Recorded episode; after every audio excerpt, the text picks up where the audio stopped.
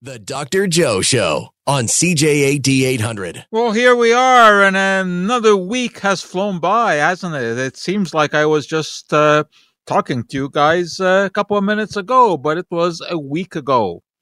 A lot has happened uh, this past week. We'll talk about one study that has really garnered headlines about nanoplastics in bottled water. But uh, first, as usual, let me throw out a couple of questions that you can puzzle over.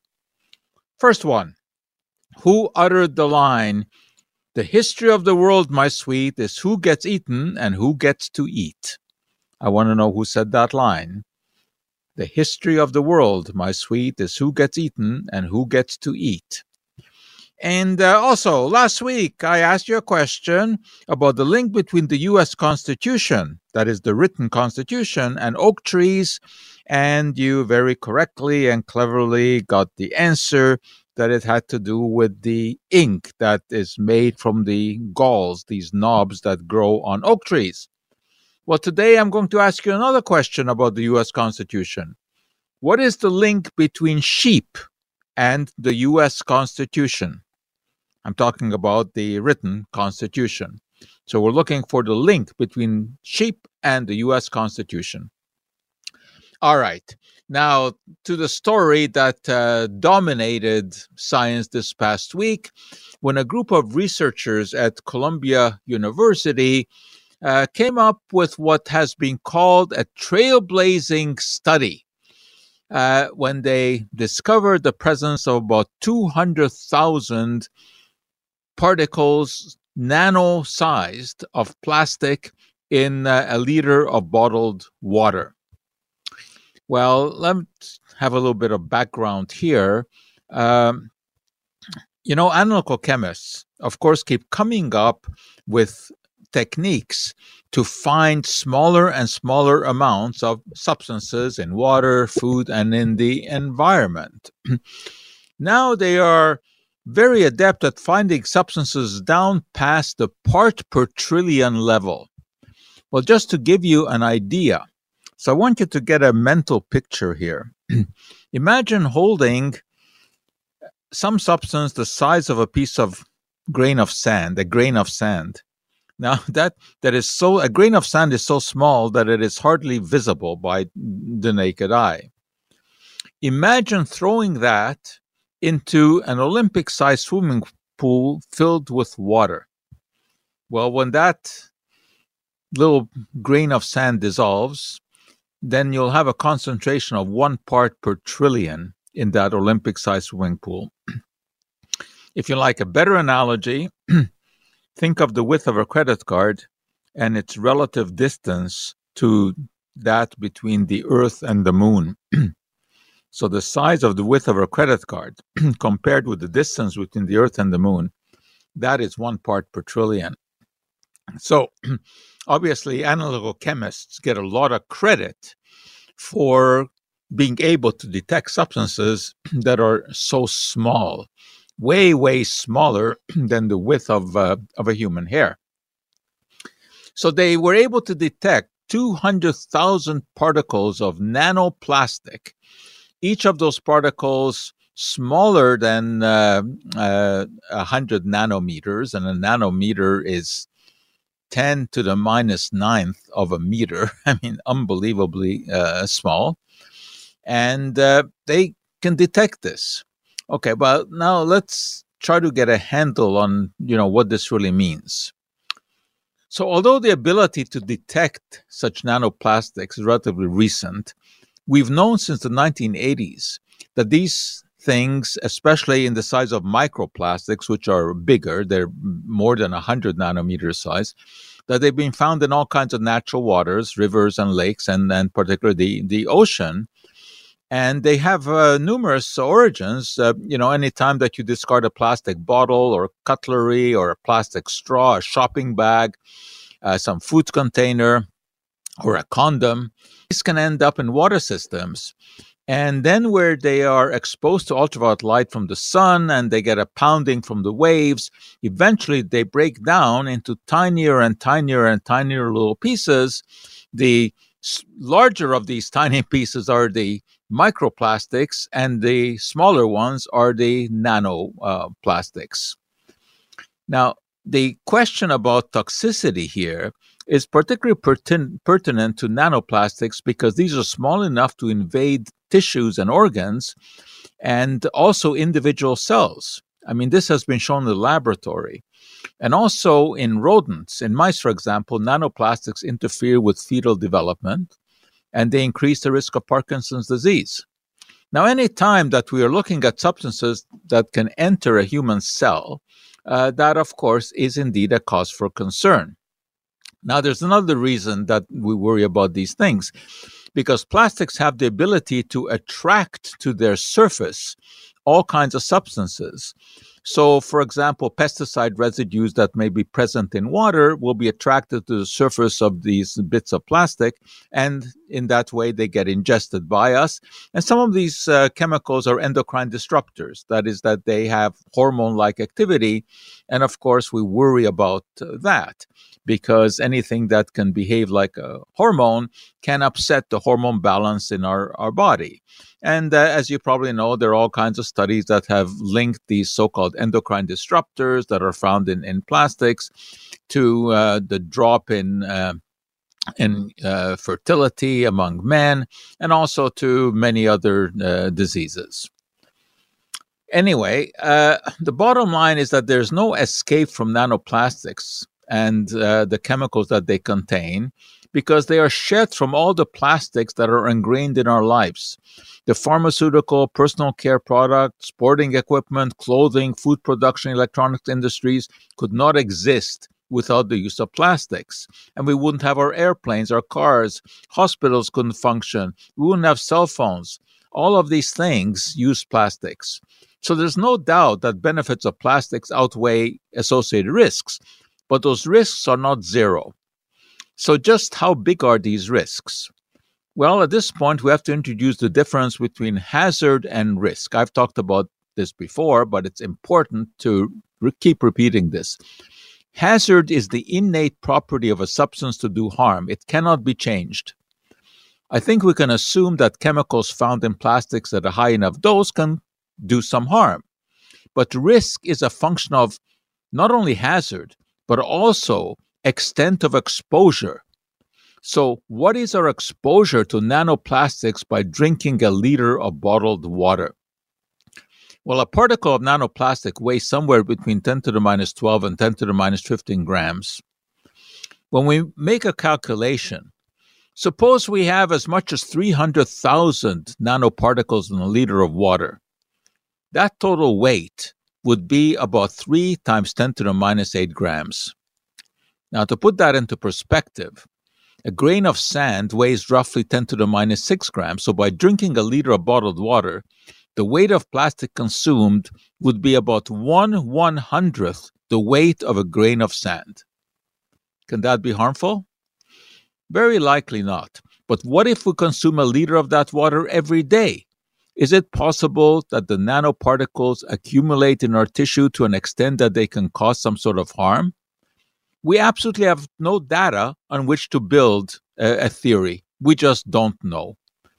At this point, we just cannot say whether nanoplastics in bottled water pose a risk. My guess is that in comparison with all the other risks we face in life, if there is any here, it would be a very minor one. But if the study that hit the headlines with the finding of all those nanoparticles deters some people from buying bottled water, well, that's fine with me. The bottles are an environmental disaster. They use up petroleum and non renewable resource. They pollute natural water systems when they get discarded instead of being recycled.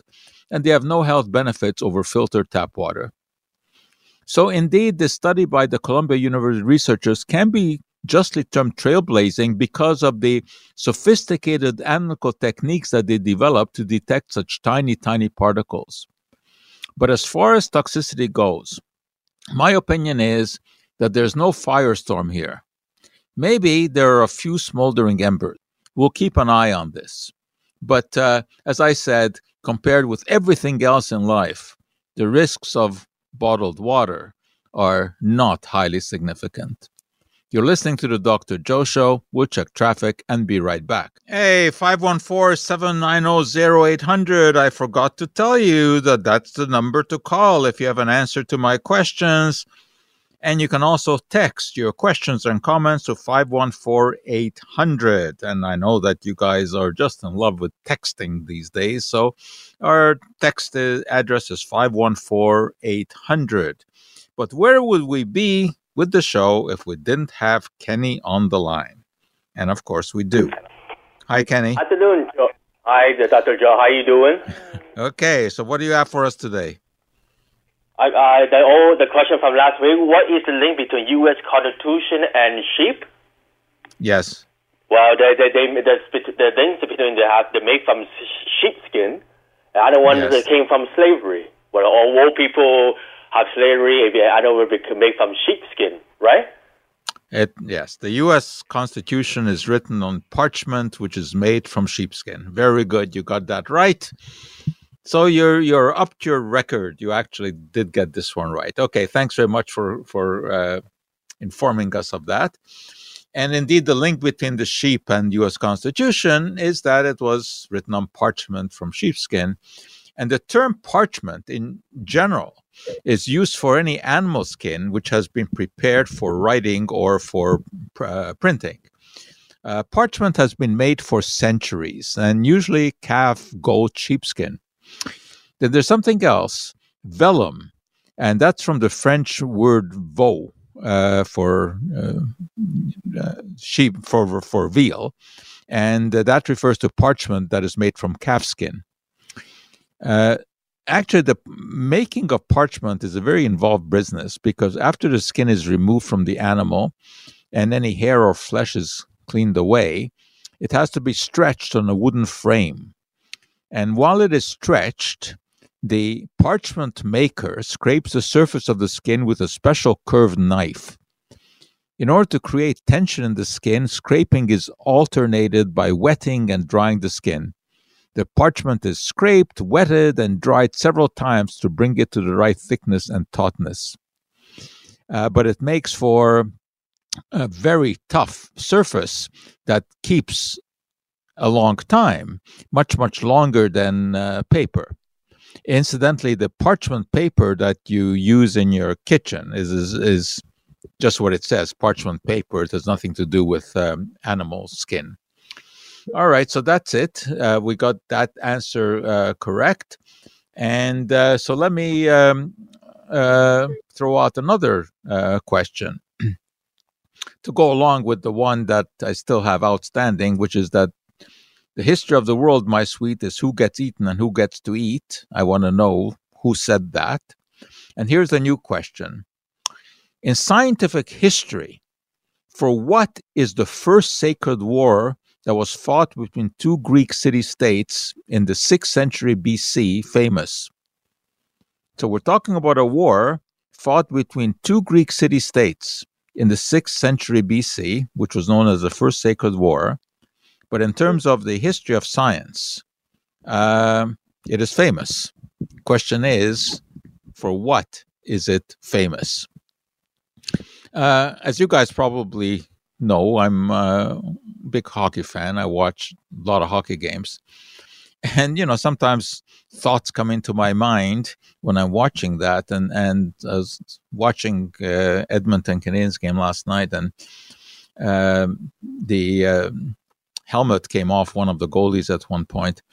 So it started me thinking, you know, back to the old days when I first started to watch, when the goalies wore no masks and uh, when we think about that today, I mean, it's pretty incredible. I think it's pretty incredible that nobody died. Anyway, uh, let me go back to those days and give you a little bit of history here.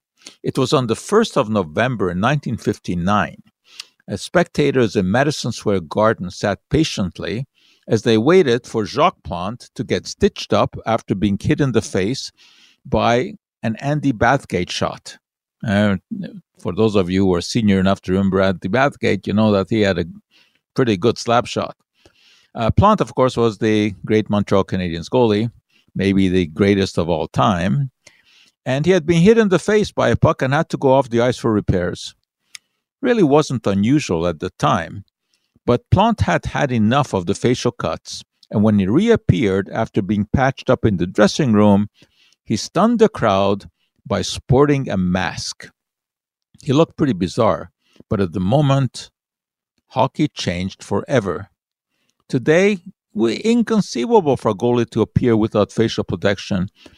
Hard to imagine for us that at one time goalies faced that frozen piece of rubber with nothing on their face but sweat. Actually, Plante wasn't the first goalie to wear a mask. Way back in the 1930s, Clint Benedict, playing for the old Montreal Maroons, had his bell rung by a Howie Morenz shot. And he responded by trying a mask adapted from one worn by sparring boxers, but soon gave it up because it impaired his vision.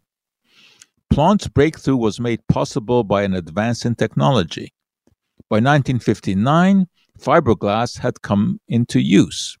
And this material was composed of a plastic called polyester, which was reinforced with glass fibers. Glass fibers have a long history. The ancient Phoenicians and Egyptians were already adept at drawing molten glass into thin fibers, but it was a lucky accident in the 1930s that resulted in a practical process. A chemist at the Corning Glass Company was attempting to cool two pieces of glass he had welded together with a jet of compressed air. The glass shattered into a shower of glass fibers. These fibers proved to be just the thing to reinforce the DuPont company's newly invented polyester. Stuff could be melted and then molded into virtually any shape. And that was the stuff used to make Jacques Plante's first mask. And soon goalies were wearing custom made masks this involved putting a nylon stocking over one's head, covering the face with Vaseline, and breathing through a straw while a cast was made of the face. Not favored by goalies. Luckily, today this is no longer necessary. Modern reinforced plastics have allowed one piece mask helmet combinations to be created. The choice of material now is Kevlar, the same stuff used in bulletproof vests, reinforced not by glass fibers but super strong carbon fiber. Never again will a goalie have to leave the ice to be stitched up. Masks, which today can cost up to $1,500, have also become works of art, with goalies having theirs painted in various imaginative ways. So today, goalies are more attractive and better protected. But I don't think there's one that can play quite as well as Jacques Plante did in his um, rickety old mask.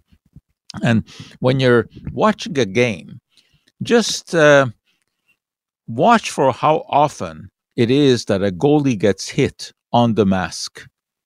It is not a rare occurrence. And in the old days, that would result in them going off and getting stitched up. And you may you may remember when Gerry Cheevers, Boston goalie, first started to wear a mask, he painted it with sort of uh, uh, marks with all the stitches that he would have gotten had he not been wearing that mask. And uh, pretty soon, that mask was pretty well covered with uh, the little cuts that he would have gotten if he had gotten hit in the face. But I'm still, you know, surprised that in those uh, pre mask days, no goalie was ever critically injured by being, you know, hit in the head with a puck. Those pucks travel pretty fast and maybe not uh, uh, quite as fast as they do now because the players today are bigger and stronger than they ever were. Uh, but nevertheless, uh, even back then, they were able to unleash a shot that could have been uh, lethal. Okay, so uh, I'm still looking for answers to my question. In scientific history, for what is the first sacred war fought between two Greek city states in the 6th century BC famous? And I would like to know who uttered the line, The history of the world, my sweet, is who gets eaten and who gets to eat. You're listening to the Dr. Joe Show. We'll check what's going on out there, and we'll be right back. This is the voice of Montreal. CJAD 800. I'm glad that we have at least uh, one fan of musicals out there who was able to identify the line that I asked. The history of the world, my sweet, is who gets eaten and who gets to eat. That line is uttered by Sweeney Todd in Stephen Sondheim's Sweeney Todd, the demon barber of Fleet Street. Why is he such a demon? Because he cooks up pies that are made from humans. Anyway, it's a great musical, great music, and uh, it is Sweeney Todd who utters that line.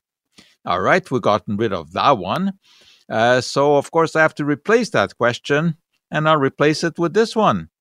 What is added to butter to make cultured butter?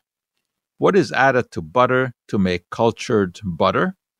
And we still have hanging out there in scientific history for what is the first sacred war fought between two Greek city states in the 6th century BC famous. 514-790-0800. That's the number you want to call, whether you have a question or a, a comment. I think Jerry is on the line. Jerry. Hi, Dr. Joe. Hi. So I think it's the uh, first use of chemical warfare when they poison the water with hellebore. Yes, that is true. And how do you know this? Well, I was, uh, I have to admit, long live Google, so I was able to Ah, go long through live your Google uh, is, is maze right, and right. it. Yeah, and it is a, a great story. Uh, of course, one always has to be a little bit circumspect about anything that happened in the sixth century BC, because you know we're not even so accurate about, history that happened just a few years ago. Never mind uh, thousands of years ago. But anyway, the story is that that uh, in the siege of the uh, city of Kirrha, uh, which was in in ancient Greece, uh, the besiegers were able to poison the water that they were drinking. And there are several versions of the story, but uh, the one that is uh, most often reported is that uh, they poisoned the water that went into the pipes from which the people in the city drew their water by putting hellebore in there. Now, hellebore is a plant. And it is certainly true that all parts of that plant are poisonous. They contain cardiac glycosides, uh, which can have an effect on the heart. But more importantly, it, they, uh, it is the gastroenteritis that is caused by a compound called ranunculin, which is also present in hellebore, and that causes diarrhea. And the story is that the uh, defenders of the city uh, suffered diarrhea to such an extent that they were unable to defend uh, the city, and uh, eventually everyone ended up being slaughtered. Anyway, that's the story, and it usually is told as you know in the context of this being the first type of chemical warfare. So it's interesting, and as you know, we like to say when it comes to these kind of things, it may even be true. All right, so that's the the answer to to that one. Uh, so that just leaves us one other question: What is added to butter to make cultured uh, butter? Okay, let's talk about uh, uh, something else. Uh, because we were talking about musicals of Sweeney Todd, and you may know that this morning on the trivia show, I did ask a, a question and uh, the question about uh, what musical uh, has in it something about uh, eating a chicken if you're sick. And the answer to that, of course, was Fiddler on the Roof. Uh, as the good book says, when a poor man eats a chicken, one of them is sick. That line is from Tevye in Fiddler on the Roof. And the village rabbi's son overhears this and asks, Where does the book say that? And then Tevye responds, All right, all right. It doesn't exactly say that, but someplace it has something about a chicken. And you know what? That actually is true. Uh, because the good book to which Tevye refers is the Talmud, which is a, a collection of uh, writings by Jewish sages in the, the fifth century. And it this talks about the ethics, philosophy, religious observance, and dietary laws and traditions. and serves as a guide for the conduct of daily Jewish life. And one of the uh, discussions in the Talmud mentions the chicken of Rabbi Abba, which for medical reasons was cooked so thoroughly that it completely dissolved. Now, doesn't that sound like he's talking about chicken soup as medicine? So let me tell you a little bit about that the idea of using chicken soup as medicine. Believe it or not, the or- original idea uh, did not come from the Talmud, but it came from the Chinese. There's a Chinese document that dates back to about the second century BC, where uh, chicken soup is described as a yang food. It warms the body and has an invigorating effect. But uh, I think the most interesting stories about chicken soup take us back to Moses Maimonides. And he's the 12th century uh, Jewish philosopher and physician. He, he lived in uh, uh Cordoba, which today would be in, uh, in Spain. And the, the Jews lived quite happily at that time in, in Spain until the city was conquered by the Almohades, which was an extremist sect that forced Christians and Jews to convert to Islam or face death.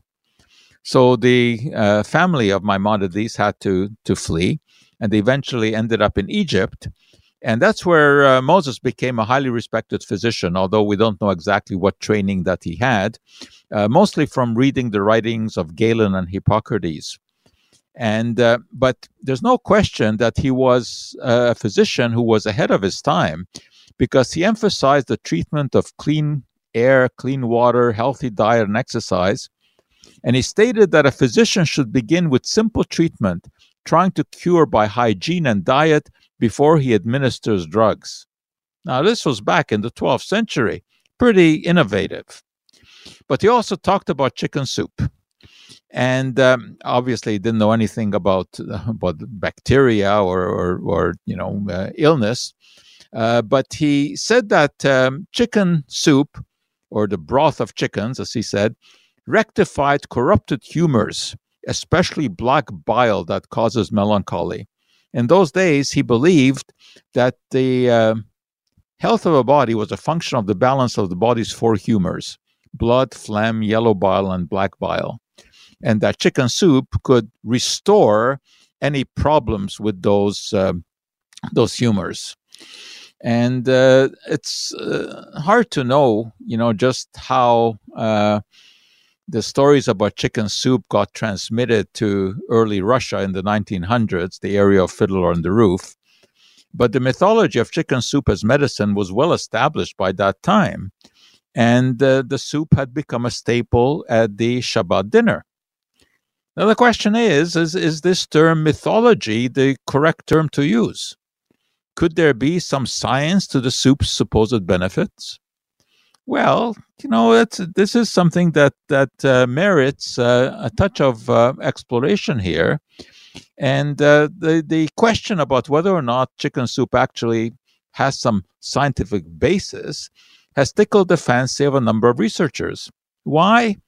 Well, I guess it's an interesting scientific project, and uh, I suspect that there's also a bit of uh, motivation because of the chance to garner headlines, something that any story about chicken soup is guaranteed to do. So, is there some science to chicken soup? You'll have to wait, because first we're going to check traffic. When I asked the question about how you make cultured butter, I, I knew that I would get some uh, humorous, witty answers. And uh, I did. Uh, someone said that uh, uh, you play symphony music in front of the butter. I thought I was going to be told that you have to read stories to the butter. Of course, the answer is that you make cultured butter by adding microbial cultures to it, very much like we make yogurt, kefir, buttermilk, etc. And it gives a nice tangy taste to the butter. All right, somebody also asked Is it true that rice can't be eaten the next day because of buildup of mold? As a Japanese study says, it's linked to heart problems. Well, there's something to this. It has nothing to do with mold. That's the wrong word. We're talking about bacteria. And uh, I've never seen anything about heart problems, but certainly uh, you can have gastrointestinal problems like diarrhea. Now, the story here is that rice contains uh, um, bacterium called Bacillus cereus. And uh, while that bacterium is killed uh, when you boil the rice, uh, the spores that form these bacteria, which are inactive forms of bacteria, are not killed by heat.